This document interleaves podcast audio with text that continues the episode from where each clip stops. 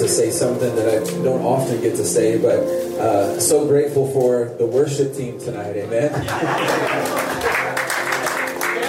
and uh, so uh, so grateful that that uh, ministry is in good hands, and um, and, and, most importantly that. Uh, uh, you know, worship is is is always and will always be um, a matter of the heart, and um, you know, I, have learned that it doesn't matter how good or how bad a worship leader uh, is or talented, because I've I've been in services with the widest widest range of, of possibilities. Uh, the only thing that matters is a God's presence and b the the heart and the willingness of, of those that are there to worship Him. And um, uh, and, and and so anytime that I, I, head into a place, the first thing that I have to check is myself. Um, whether I'm on a platform or I'm in a seat or wherever else that I am, uh, but I'm just uh, especially grateful in knowing um, that here you have uh, willing and capable uh, hands and uh, voices and abilities, and and, uh, and, I'm, and, I'm, excited for that. if you would open up, if you have your Bibles, to Second Chronicles chapter 20.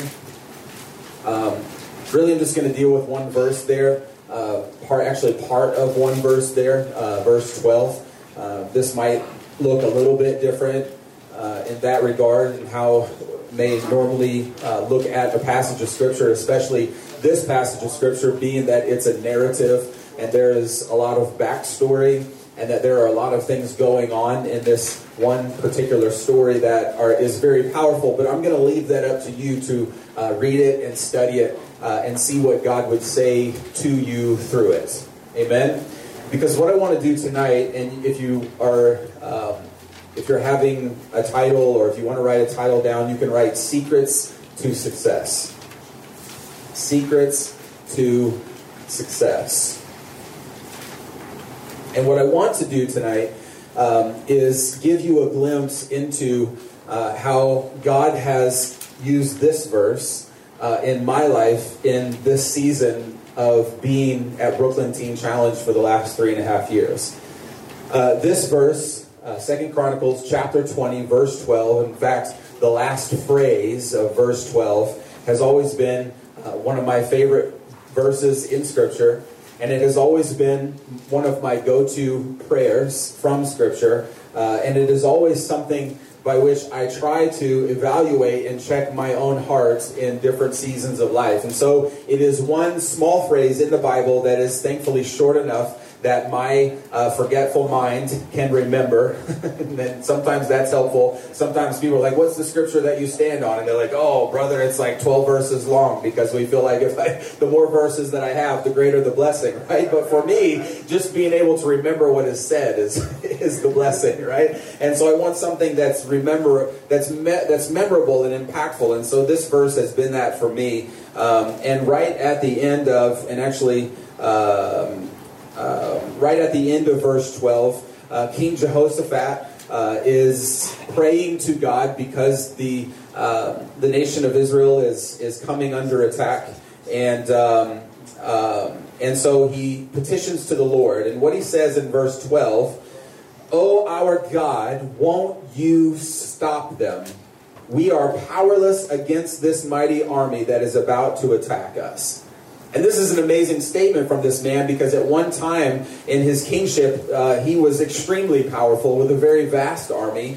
Uh, but he made a couple of poor decisions and, and got to a place where he began to struggle. Um, and so, by at the, the point where the, of getting to this place in his life, you know, man to man, mano y mano. We all know what that is like to be in a position to where we felt like things were great. We felt like things were strong. Uh, and then in a moment we find ourselves in a place of weakness. And for him to say those words, we are powerless against this army, is a very significant thing. But the, the portion in this little phrase that I hold on to that is near and dear to my heart is the very last phrase and it is in the NLT, we do not know what to do, but we are looking to you for help. Another translation, what I often remember is, is God, we don't know what to do, but our eyes are on you. Amen. But our eyes are on you. And you see, in the midst of this attack, Jehoshaphat prays what I think is, is one of the most profound prayers because he could have asked for many things. Right? When we pray prayers and when we're in distress, what do we often pray? God, if you'll deliver me out of this, I will. Or God, just give me the strength that I need. Or God, help me to be able to do this. God, give me this job and everything will be all right. God, give me that woman and everything will be all right. God, give me a million dollars and everything will be all right. I'm going to be able to make it if you just give me this. But he comes before the Lord and he doesn't ask for uh, supernatural abilities or the greatest battle tactics. He doesn't say, God, just show me the best way to defeat them. He doesn't come before them. He doesn't just ask God, Lord, just kill them. You know, in the middle of the night, let us just wake up and them not to be there. But he laid it all upon the Lord because he was in a place that he didn't even know what to pray anymore. He didn't ask for anything. He just says, God, I don't know what to do. But my eyes are on you.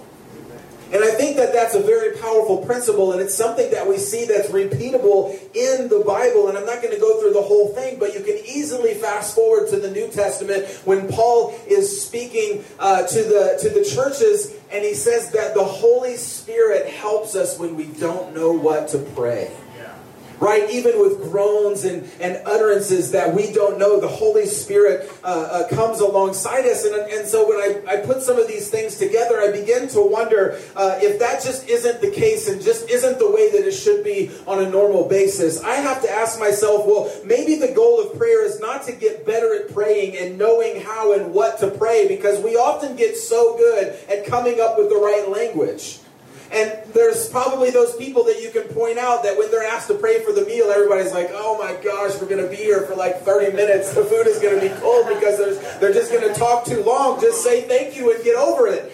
But we, we get so caught up in what it is that we're supposed to say and knowing how to do it and getting our voice just right and, and getting down, oh, hallelujah, ah, oh, yeah, Lord Jesus. And we get so practiced at it. But maybe the point of prayer is not to get to that place where we know exactly what we're supposed to do, but it's to get to a place where we have no idea what to say. We have no idea what to do because we've got to a place of constant surrender that says, God, I have no idea. And the reason reason that I'm coming to you is because I have no idea. And if I had the words, they would probably be wrong. And I don't want to come to you with all of these forced things and this learned language and this learned vocabulary and actions because that doesn't impress you at all. God, I want to come before you with nothing, completely empty. And if I have to just lay here and groan, I know that it's better because it's your spirit that's praying through me. God, I don't know what to do, but my eyes are on you. It's not about my what how I've I've packaged myself to be before the Lord. And I think that this is the most powerful position that Jehoshaphat ever found himself in. Not when he had the biggest army or the and, and the biggest military or the greatest kingdom or all of the support of all the people or allies with the wicked King Ahab or anything else. The most powerful position that he ever found himself in when it was when he was able to come before the Lord and say, I have no idea what I am doing. I'm done. I'm, I'm, there you go. God, it's yours. I'm just going to stand back and watch. That's the most powerful place that he could have been in.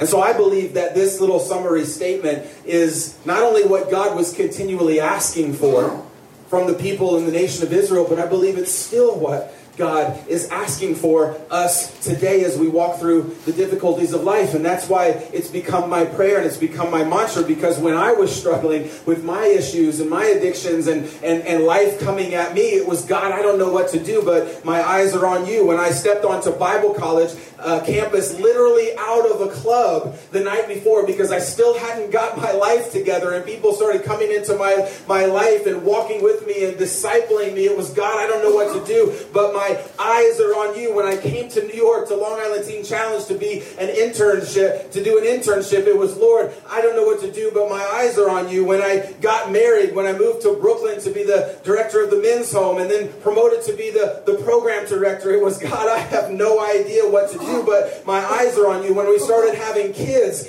Lord knows I had no idea what to do, but God, my eyes are on you. When we left Brooklyn to go to the church, when we came back after one of the darkest seasons of my life, when we came to Brooklyn and leadership changed and we went to Eddie Farm, Lord have mercy, we had no idea what to do. And then we came back to Brooklyn and we still didn't have any idea what to do. And then God said to go to Rockaway Beach and we still have no idea what to do. But our eyes are on you.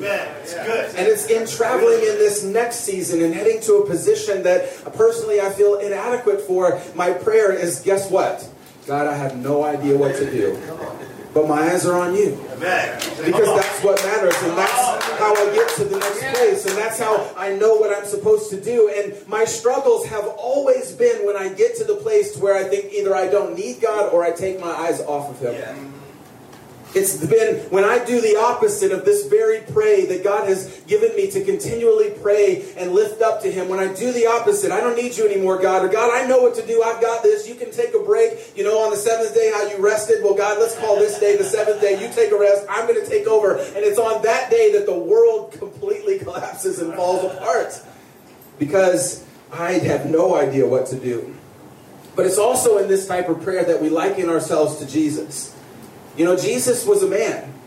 He came to this earth, Philippians chapter 2, he emptied himself. He considered equality with God not something to be grasped. Right? But he emptied himself and he, he went through and he lived this life and he, he feared and he, uh, he was anxious and he was nervous and sometimes he was confident, sometimes he was not. But I could just picture him in the desert when he was being tempted. God, Father, I have no idea what to do, but my eyes are on you. I can just picture him when his mom was telling him to do something about the wine, but it was not yet his time. He was like, Father, this woman is crazy. I have no idea what to do, but Lord, my eyes are on you. When a crippled man came, his first blind man came, the first lame man came, when the first leper came, and nobody expected anything to be able to be done for them. In fact, they look at Jesus like he was crazy because he wanted to associate with them. I could just picture him saying, Father, I don't know what to do, but my eyes are on you. When 5,000 plus people are hangry and they're looking at you, it's your fault that we're out here. You need to do something about it. I can picture him saying, Father, I don't know what to do, but my eyes are on you. When he stayed up all night the night before to pick the disciples, the knuckleheads that would follow him for years and never get it, Lord, I don't know what to do. When he was being persecuted every turn, when he was laying on the ground, sweating drops of blood in the Garden of Gethsemane, praying the prayer, Lord, if this cup could pass from me, he's saying, Father, I don't know what to do, but my eyes are on you. Nevertheless, not my will, but your will be done. You see, this is the way that Jesus lived his life. He essentially said uh, in, in, in the book of John, I can't do anything by myself. I do only what I see the Father doing. Whatever the Father does, that's what I'm going to do. My paraphrase. He lived that self emptied life of total surrender, and the Son of God modeled a way of life that the sons of man have not yet fully grasped. Emptied and fully surrendered because we're just so quick to do things on our own. But even our best intentions come with so much baggage. We make choices that we think are so amazing and they're so great, but we didn't even understand the deep, dark motives that were hidden in our heart that influence to make certain decisions over others. And the, the way that we seek comfortability and the way that we seek to get what we want and the way that we do things to be obedient, but we really know that we think that that's the best way to me to get over there to that place. But that's not what Jesus did. Jesus emptied himself in every single moment said, I'm just looking at you. Because there's a lot of craziness here. There's a lot of mess here. And to be honest, I look out at the world all the time and I'm like, man, there's a lot of craziness here. There's a lot of mess here. What's this world going to look like? What's society going to look like when my boys are growing up, when my boys are starting families, and I can get all nervous and I can get all frustrated and I can want to go crawl in a hole or whatever the case is, but I have to stand strong and say, God, I don't know what to do. I don't know how to fix that. I don't know how to do that, but my eyes are just going to be on you. Yeah. So tonight, I want to just break down some a couple of words in this phrase uh, to give you some insight about how specifically this little phrase was used in my life the last three and a half years uh, to get to the place where we are now. Is that all right? So we're not necessarily going to exegete and bust through scripture and break down Hebrew and all that sort of stuff. I'm going to make this a little bit practical tonight because I think that it's helpful uh, on, on something like this to, to, to maybe model before you uh, a, a, way of thinking and a way of approaching life and a way of approaching Scripture that you can take it and make it yours. You know, there's always a given meaning and there's always something that God spoke through it, but then there's always something that God speaks through it to you. And that God wants you to take and make yours and for you to own it to get you through your circumstances and your situation. So I want to break down this uh, this little phrase just for a few moments. And so the very first word, very difficult word uh, to, to break down uh, that we're going to start with is the word we. so if you're taking notes, you can write the word we. Right? We don't know what to do, but our eyes are on you. The first word, we. What do you think that word we has to do with? Them guys. Us people. Us. You probably heard a larger word, community. Have you ever noticed that the word we is nothing more than the word me with the M flipped on its back? And it's almost as if to say that we never happens unless me is surrendered. Because I have to completely surrender myself and let go and stop the fighting, stop the striving, stop my approach to the way that I've been living life for we to happen because surrender is the lifeblood of community and fellowship and relationship. And what we often fail to realize, and, and those going through the program even often fail to realize, is that surrender is not a tool that the program uses to get you to do what it wants.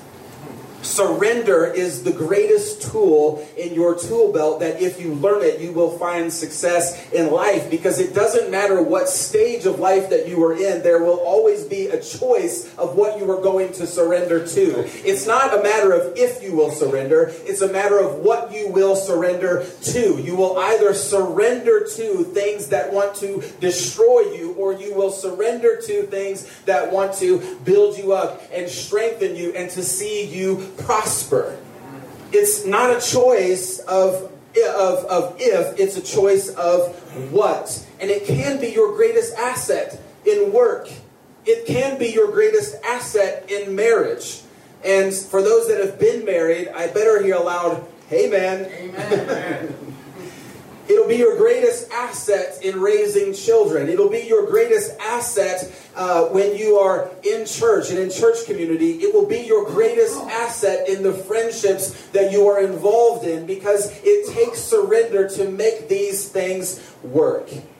What I've, what I've learned is that surrender is the key to success in every area of life. But I want to focus in on one of those aspects because it's one of those aspects in particular as it relates to that word we and community that this verse has, that has been highlighted in this season of life for me that really stands out. And that is uh, that you cannot do it without friendship. You cannot do this without friendship. Friendship is the greatest thing that has happened to me at my time here at Brooklyn Teen Challenge the last three and a half years. Religious people might say, well, no, the greatest thing is God, brother. Get it, don't get it twisted. Well, the problem with that is, well, number one, yeah, eh, yes and amen. Number two, God uses people. And God is not upset when you are thankful for the things that God uses in your life to bless you. Amen. God is not upset when you acknowledge his wisdom and his sovereignty in choosing who you have the ability or the responsibility or the choice to be connected to in a given season so that God can do the greatest work in you because it's not honoring to God to praise him with your lips but to be far from him because you have not connected to the the the, the, the, the vehicle through which God wants to bless you. Thank you. So we're going to move past that whole part. You see, for me, friendship pulled me out of the, one of the darkest seasons of my life. Friendship restored my confidence. Friendship took care of me and my family. Friendship believed in me when I didn't believe in myself. Friendship challenged me to be better. And friendship happened because of surrender. Friendship was my greatest gift. Friendship is going to be my greatest challenge to overcome in leaving this place, and it will be my most necessary resource uh, to establish upon arrival in my new position. And I just had a conversation with one of my longest uh, mentors that stepped into my life on that Bible college campus about 18 years ago that I'm still connected to today. And he said, Will, and I'm kind of paraphrasing because I didn't write it all down word for word when he said it, but this is basically what he said. He said, Will, you always have to have someone in your life that knows your heart, that knows the good, that knows the bad. They can cheer for you, and they can challenge you, they can tell you the truth, and they can nail you to the wall when you go the wrong way.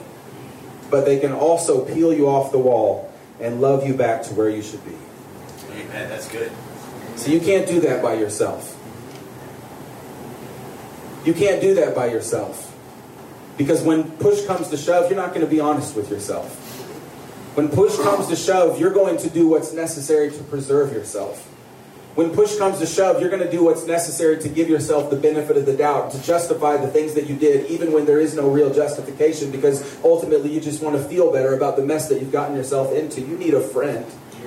Somebody that will truly be there. And truly being there means connected to the situation, knowing the depth of the situation, and choosing to be involved with you anyways somebody that will speak the truth in love and somebody that will love you back to the truth. Somebody that will that will will, will, will care for you and have your best interest at mind even to the detriment of themselves. And, a, and, a, and something out of a book that i quoted the other day it said each flesh and blooded friend is a gift given by christ of particular individuals to particular individuals in other words, no healthy spiritual friendship is ever sheer coincidence, but rather the work of providence, one through which Christ shows us his own friendship.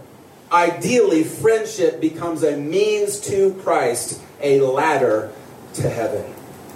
And if you don't have that in your life, you are missing out on the greatest resource that God wants to use to get you to where you need to be. And so for me, when I read this voice, this this this phrase, and I remind myself of these words in this season, God, we don't know what to do. I'm able, probably for the first time in my life, to be grateful for the friends that God has put in my life. But ultimately, and even more so, for the best friend that I have in my life, Pastor Paul. Amen. Because God, in His providence, brought me to this place so that I would stop being I. So that I would stop choosing self. Because you can do that even in ministry. You can do that in thinking that you're doing it right and doing it well and doing it for the right reasons. But at some point, God has to bring you to a place where you can no longer hide. And that He can get you to that place to where I and me becomes we and I would not be able to be where I am. And I've shared it, and I've, I've, I've, I've I told at least when we're talking to the staff, this last three and a half years has been probably the greatest season of personal growth for me in my entire life. And it was not on paper the season that looked like it should be. Traveling from here to there and doing this and doing that. But it just goes to show if you have the right perspective that God can do the impossible in even the most impossible looking situation. But me has to become we. And if you don't have that in your life, if you are still putting up walls, and if you are still walking without trust, and if you're still not letting anybody in, if you are still not pursuing the life, having and doing life with other people, then you are missing out on the full blessings of God. And I would dare say you are missing out on the discipleship process almost completely. Because you were created for community, God brought you to this place, obviously for community, because you're in a room with like six people. and in every season of your life, you will find God when you find Him in others. Community perseveres, it sees what you can't see, it opens good doors and closes bad doors, it saves you from yourself, and it delivers you to Jesus. God, we don't know what to do, but our eyes are on you. The second breakdown for this season is do not know. The first one, we. The second part, do not know. And that phrase has to do with humility. Humility is obviously something that is, we can all probably talk about, we can all probably define, we can all probably quote scriptures, we can all probably preach sermons and, and, and write books on that word of all that we've heard about humility. We know that God resists the proud, but He gives grace to the humble. He exalts those who bring themselves down. We know that if we confess our mouth, uh, you know, humble ourselves and pray and, and confess our sins and so on and so forth, that God will heal our land. But what I've learned about humility in this season is that it's okay not to know what to do.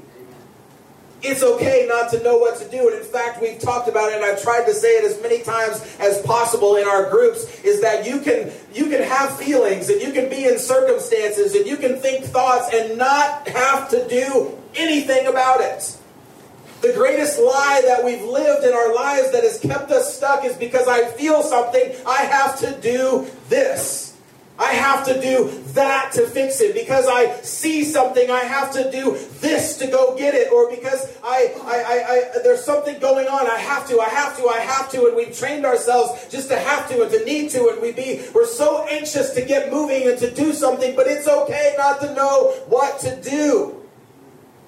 Humility assumes that it doesn't know anyway.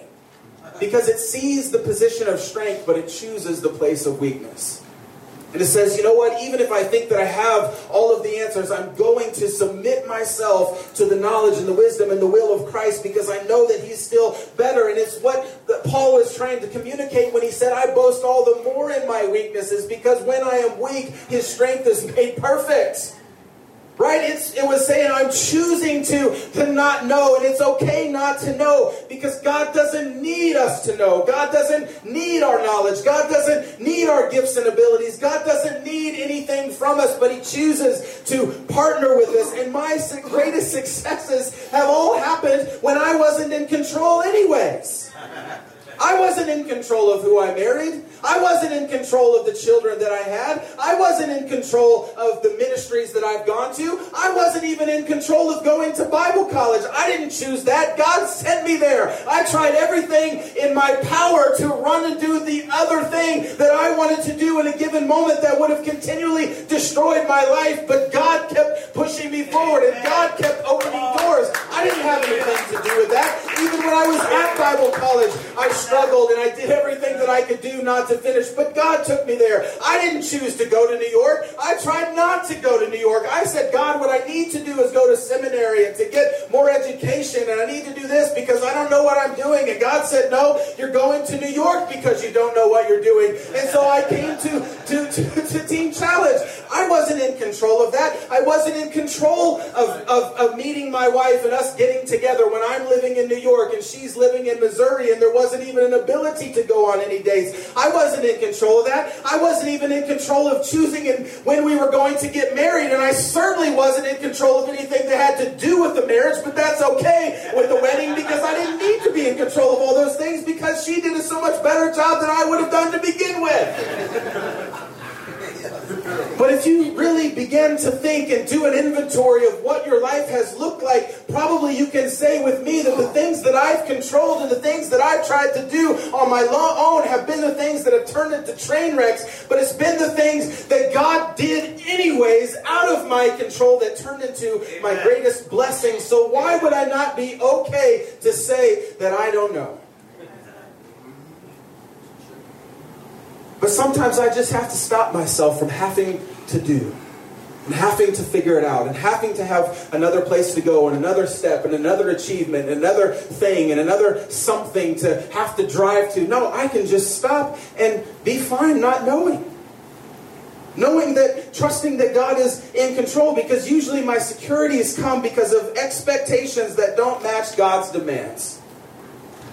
When I have expectations for a season, when I have expectations for what a ministry should look like, or what this or that should look like, what, how a song should sound, or how a message should be, I have insecurities because I have expectations that don't match God's demands. God says, What does it matter how you sing? Worship isn't great because of how you sing. I have expectations. I feel insecure. Oh, well, because I didn't say everything that I wanted to say in my message. Well, what does it mean? What does it matter what you say in a message? It matters what I say in a message, not what you say in a message. I have expectations. Oh, well, but I wanted to accomplish this and I want to accomplish that and, and I should be building and I should be growing and this all things should happen. But God said, well, maybe I didn't tell you to do that. Maybe there's something else going on in this season and, and you're expecting things that I didn't demand and I didn't put in place. And the reason that you feel bad is because you're not seeing what actually I am doing and what I actually am pointing out. And that maybe it's not about you growing a ministry, but it's about you growing you. But you just got to stop and be okay with not being okay, with not having something to do, with, with not knowing which way to go. Maybe if I don't have success, it's because I'm not seeing what God sees. I'm trying to look past what God is showing me to what's on the other side. And most of the time we do that because we want to decide for ourselves if the thing on the other side is worth going through what it is that He's taking us through. But the problem with that is, is you end, end up missing the process, which means you end up missing the lessons that you need to grow through to get to the place and handle the place and the thing that he's leading you to. And so you not only miss the lessons, the preparations, and the growth, but then you also miss the thing because you don't even know what it was to begin with because your perceptions were all messed up and what you thought you saw wasn't really what was there. I'm not going to try to repeat that. Something else I've learned is that humility waits when answers aren't provided it surrenders to the process. Something else I've learned is that humility is active and not passive. I must choose it daily. I must practice it. It is hard work, but it promotes and it prepares me. And if I'm not actively pursuing it, then I will passively fall into pride. And when I fall into pride, pride will destroy everything in its path. And I've been there, done that, wrote the book, bought the t shirt, sold out the concert, got all the votes elected into office. the, the biggest screw up to ever there ever was. And it was because of, of, of falling into that prideful place. And I've also learned that humility recognizes the place of strength and chooses the place of weakness, as I said before. So, last one, we're going to wrap this up. The last word, big, big word that we're going to focus on First was we, second was do not know, and the last was eyes. Our eyes are on you. In fact, you could put that eyes on you, or eyes on Jesus, eyes on the Lord. Because this has to do with focus. What do we focus on? In being somebody that grew up playing sports and specifically grew up playing basketball, as you can tell by the way I absolutely, utterly destroyed Eduardo. and will always do for the rest of his life.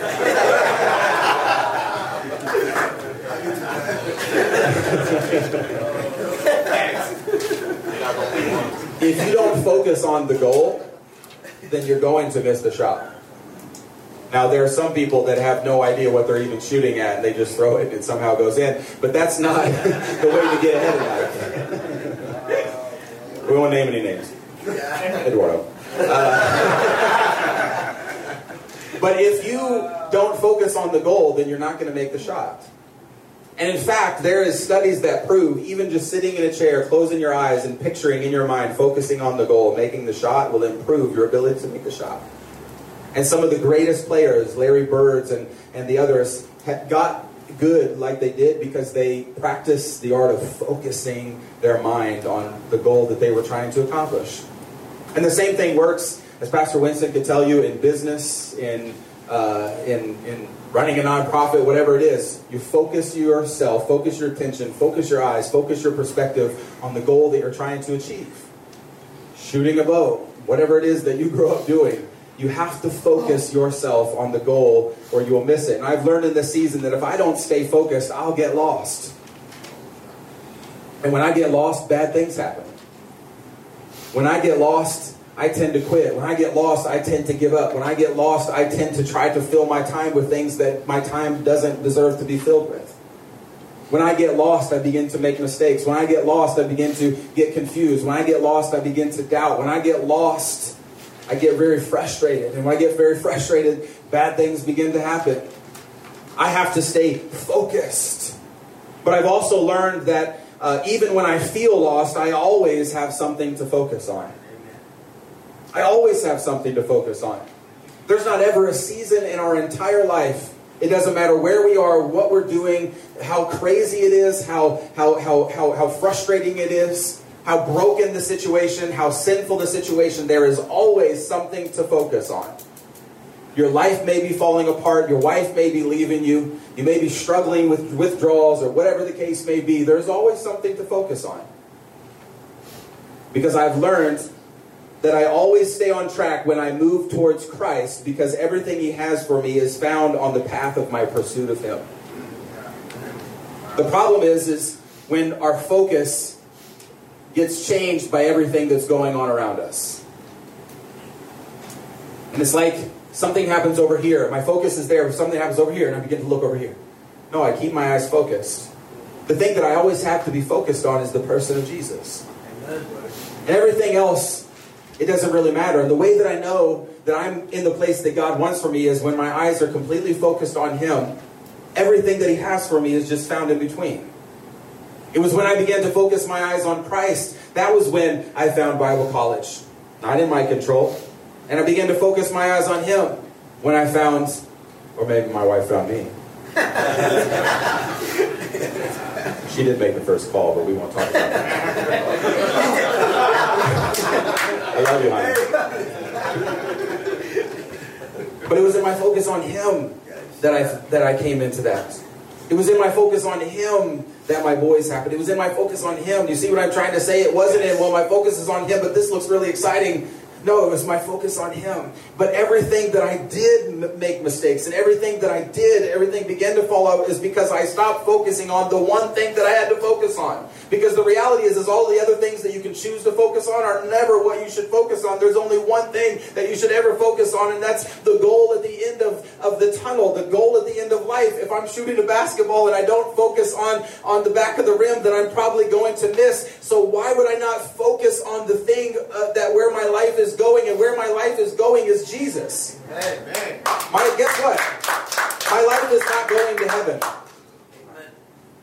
Might, that might confuse you, but that's not where my life is going. My life is not going for a reward. My life is not going for a blessing. My life is not going for a promotion. My life is not going for anything else because when I get to the end of this life and God calls me home, my reward will be Jesus. My life will be found in Jesus. It is Jesus where I'm going. So if I just keep my eyes focused on the one thing, one thing, that's all we have to focus on, and all we need to focus on, and all we should focus on. And so the quicker that we can get that in our minds, if it's not Jesus, it's not it. It's not the job, it's not the, the house, it's not the money, it's not the, the, the, the relationship. It's not all of the other things that can choose to pull our attention away. It's Jesus. And most of the time, it's easier to get through your circumstance when you're focused on Him because you don't even really often see. You know, just like you're climbing a mountain, they tell you not to look down. You don't look down, you don't know what's underneath you. You keep your eyes on Jesus and stop looking around, you don't even know what's underneath you. You don't even know the valley that he's taking you through. Well, because my eyes are on him and I'm going to him anyways, and this is the way to get to him. And if this is the way to get to him, then this is the best possible route that I can take. So it doesn't matter what's underneath me. It doesn't matter how hot it is down there. It doesn't matter if there's broken glass down there. It doesn't matter if there's nothing down there at all. If I don't look down there, but I look at him, then I'm going to get where I'm supposed to go. And so it's all about focus. If you draw a straight line in between you and Jesus, you'll see the right things fitting into your life perfectly. And so, how do you get where you're supposed to go? Look at Him, see Him, find Him, fix your gaze upon Him. Turn off everything else, every other voice that's not His, because when you're looking at Him, even when it's hard to hear, because the world gets so loud, you'll see His lips moving, calling your name, saying, This is the way, walk in it, keep coming. I'm here for you, I'm cheering you on, I'm rooting for you. Here's some grace to get through that situation. Come on, keep walking, take that next step. Don't be worried, don't look over there, don't look over, don't look down. Come on, right here, we're going to get through this. It's that, focusing on the ends. And Mayor, if you want to come. So, I gave you the sheet. Psalm 42. And I made it small enough you can tuck it in your Bible and you can hold on to it. You're welcome.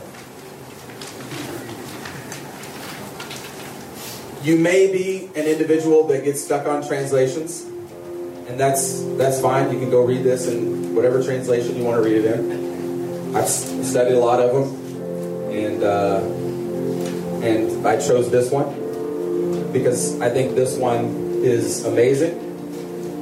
It's accurate, and it says it in a way that is that we can understand, and it's also challenging for us to read. This is the Passion Translation. And they entitled it Psalm 42, A Cry for Revival. And the reason I gave you this is so that you can hold on to this because I wanted to leave you with something other than hopefully a phrase that you could pray God, I don't know what to do, but my eyes are on you. So when you feel like leaving, God, I don't know what to do, but my eyes are on you. When you get a bad phone call that you didn't want to hear, God, I don't know what to do, but my eyes are on you. But I want you to hold on to this. I want you to read through it. I want you to pray over it. Commit, maybe for the next week, the next month, whatever it is, to, to sit and read this. And to let the Lord speak to you through it. And I can say a lot of things about this psalm, and I may say a couple of things, but what I really want to, the question that I really want to ask you is at what point does this psalm, when we read it, become uncomfortable? You know, and I'm going to ask you at the end of this, what is God saying to you right now, in this moment? Everything else aside about right now, in here. And so I think as we read through this, there's probably going to be something in here, and I'm going to pray, God, as we read this, make make us uncomfortable. Because I've learned Another thing that I've learned is, is that the best place to find God is in the things that make me uncomfortable. The time, the things that make me uncomfortable are God urging me and trying to do something in my life. He's asking me to change, He's asking me to grow, and growing, becoming strong, giving things up is uncomfortable. But God, please help us because there's different aspects to this, and there's and where you feel uncomfortable says something. And I believe it's at that place that God wants to meet you. Verse 1 I long to drink of you, O God. Drinking deeply from the streams of pleasures flowing from your presence. My longings overwhelm me for more of you. My soul thirsts, pants, and longs for the living God. I want to come and see the face of God. Day and night, my tears keep falling, and my heart keeps crying for your help, while my enemies mock over me and over, saying, Where is this God of yours? Why doesn't he help you? So I speak over my heartbroken soul. Take courage. Remember when you used to be right out front leading the procession of praise when the great crowd of worshipers gathered to go into the presence of the Lord? You shouted with joy as the sound of passionate celebration filled the air, and the joyous multitude of lovers honored the festival of the Lord. Notice that's not in a condemning way, that's in a reminding way, like, man, that's in you. Remember when we did that? Remember that was so great? That's what he's saying. I spoke it over my heartbroken soul. Verse 5 So then, my soul, why would you be depressed? Why would you sink into despair? Just keep hoping and waiting on God your Savior, Savior, for no matter what, I will sing praise, sing with praise, for living before his face is my saving grace. But here I am, depressed and downcast. Yet I will still remember you as I ponder the place where your glory streams down from the mountain, mighty mountaintops, lofty and majestic, the mountains of your awesome presence. My deep need calls out to the deep kindness of your love. Your waterfall of weeping sent waves of sorrow over my soul, carrying me away, cascading over me like a thundering cataract. Yet all day long, God's promises of love pour over me. Through the night, I sing his songs, for my prayer to God has become my life. I will say to God, You are my mountain of strength. How could you forget me? Why must I suffer this vile oppression of my enemies, these heartless tormentors who are out to kill me? Their wounding words pierce my heart over and over while they say, Where is this God of yours? So I say to my soul, Don't be discouraged. Don't be disturbed. for I know my God will break through for me. Then I'll have plenty of reasons to praise him all over again. Yes, living before his face is my saving grace. Reason why I asked you at what point does this song become uncomfortable? Because there's there's many things, there's many ways that it can be. Is it the language? You know, when we struggle with intimacy, when we hear those words, you know, about the pleasures and drinking deeply of God and, and being before His face, when we struggle with intimacy, when we struggle with, with those things, it can become very uncomfortable. Like, oh, I don't know how that, uh, we, we, we clam up and we put walls up because we don't like it. We're men and we were drug addicts and we're tough and we don't want anybody to know that we're soft. But maybe it's in that place that God wants to do the greatest work. Maybe it's at the place of intimacy that God wants to reveal Himself and open you up so that you can stop all that nonsense and keep running to Him and coming to Him and be nearer to Him and nearer to Him because living before His face is your saving grace. Amen. Maybe you were reading the part about the enemies attacking you and you feel frustrated and you feel beaten down and you feel discouraged. And that's fine. You feel uncomfortable because God wants to meet you in that place and God wants to encourage you. And God wants you, even maybe more importantly, to speak over your heartbroken soul to take courage. And one thing you have to remember is that you will never stop believing lies that you keep speaking. And so if you want to stop believing it, stop speaking it. If you want to stop believing what the enemy is saying, stop saying it to yourself. Stop repeating it. Amen. Stop letting it play like a broken record in your mind. Start saying something else. Change the tune, change the song, sing something else. And that's why it's important for God to put a new song in your heart because it destroys the lies of the enemy and what was done in the past. So you can latch on to what God wants to do in the future. But maybe it's not even that. Maybe it's not the people coming after you. Maybe it's that you feel distant from God. And so it, it resounds in your mind, where is this God of yours? And you're like, man, I don't even know. God wants to meet you in that place. And God wants to give you a vision about how near He's been all along. God wants to give you a vision about how close that He is to you. God wants to reveal Himself to you in a new way.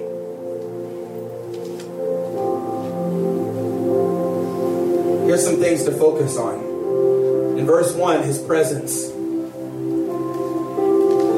streams of pleasures flowing from his presence. You don't know what to focus on? Try focusing on that.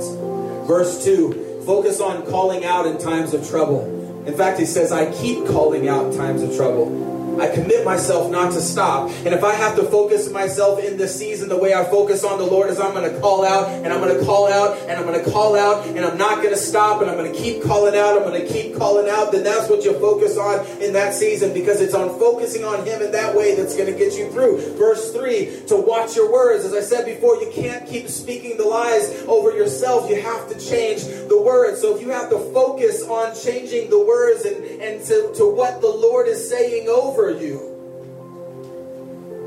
Verse 4 I'm going to focus on feeding my hope and waiting for Him. Hope is, is a powerful tool in the arsenal of the believer. But if you notice, hope is, is, is found not in experiencing the thing that you're looking for, but waiting for the thing that you're looking for. And so, again, just because you feel something doesn't mean you have to do something about it. No, you feed the hope. You feed yourself. You whatever you feed is going to grow. So I feed that hope and I feed that hope and I feed that hope and I wait for God. I don't try to abandon and do my own thing.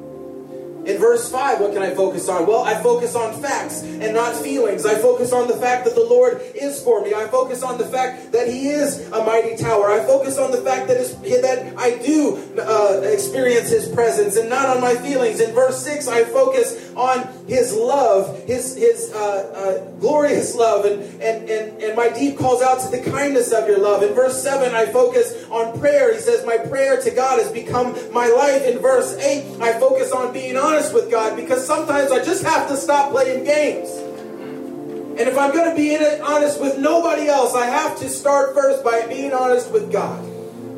Because He knows anyway. So, what kind of game are we playing? Stop the nonsense. Focus. Say, you know what? The thing that I'm going to do and accomplish right now is for the first time in my life, I'm going to be honest with God. And I'm pissed off about something that happened. But you know what, God? I don't know what to do about it, but my eyes are on you. And that's how God gets you through the thing. but you got to stop playing games. So I'm going to focus my my attention on just being honest with God and saying what needs to be said and getting it out of my system. Verse 9, I'm going to focus on seeing past the threats and having greater vision because the reality is, is the only thing that the enemy can do to you is steal your attention. By all of the other things that are going on, what's below, what's to the side, what's above, and what's going here, what's behind. But Jesus says, no, See past the threats. See past what the enemy is doing, what the enemy is saying, because it's not about the enemy. It's about seeing Christ on the other side. And verse 10, what can I focus on? I can focus on the fact that no matter what happens, I'm going to praise through it. Why? Because see, seeing his face is my saving grace. And uh, I took a lot of time tonight, and I did that on purpose because this is the last time I'm talking, so it doesn't matter how long we're here. So, what is God saying to you right now? In this place, in this moment? That's all that matters. I don't have a specific call or response or thing.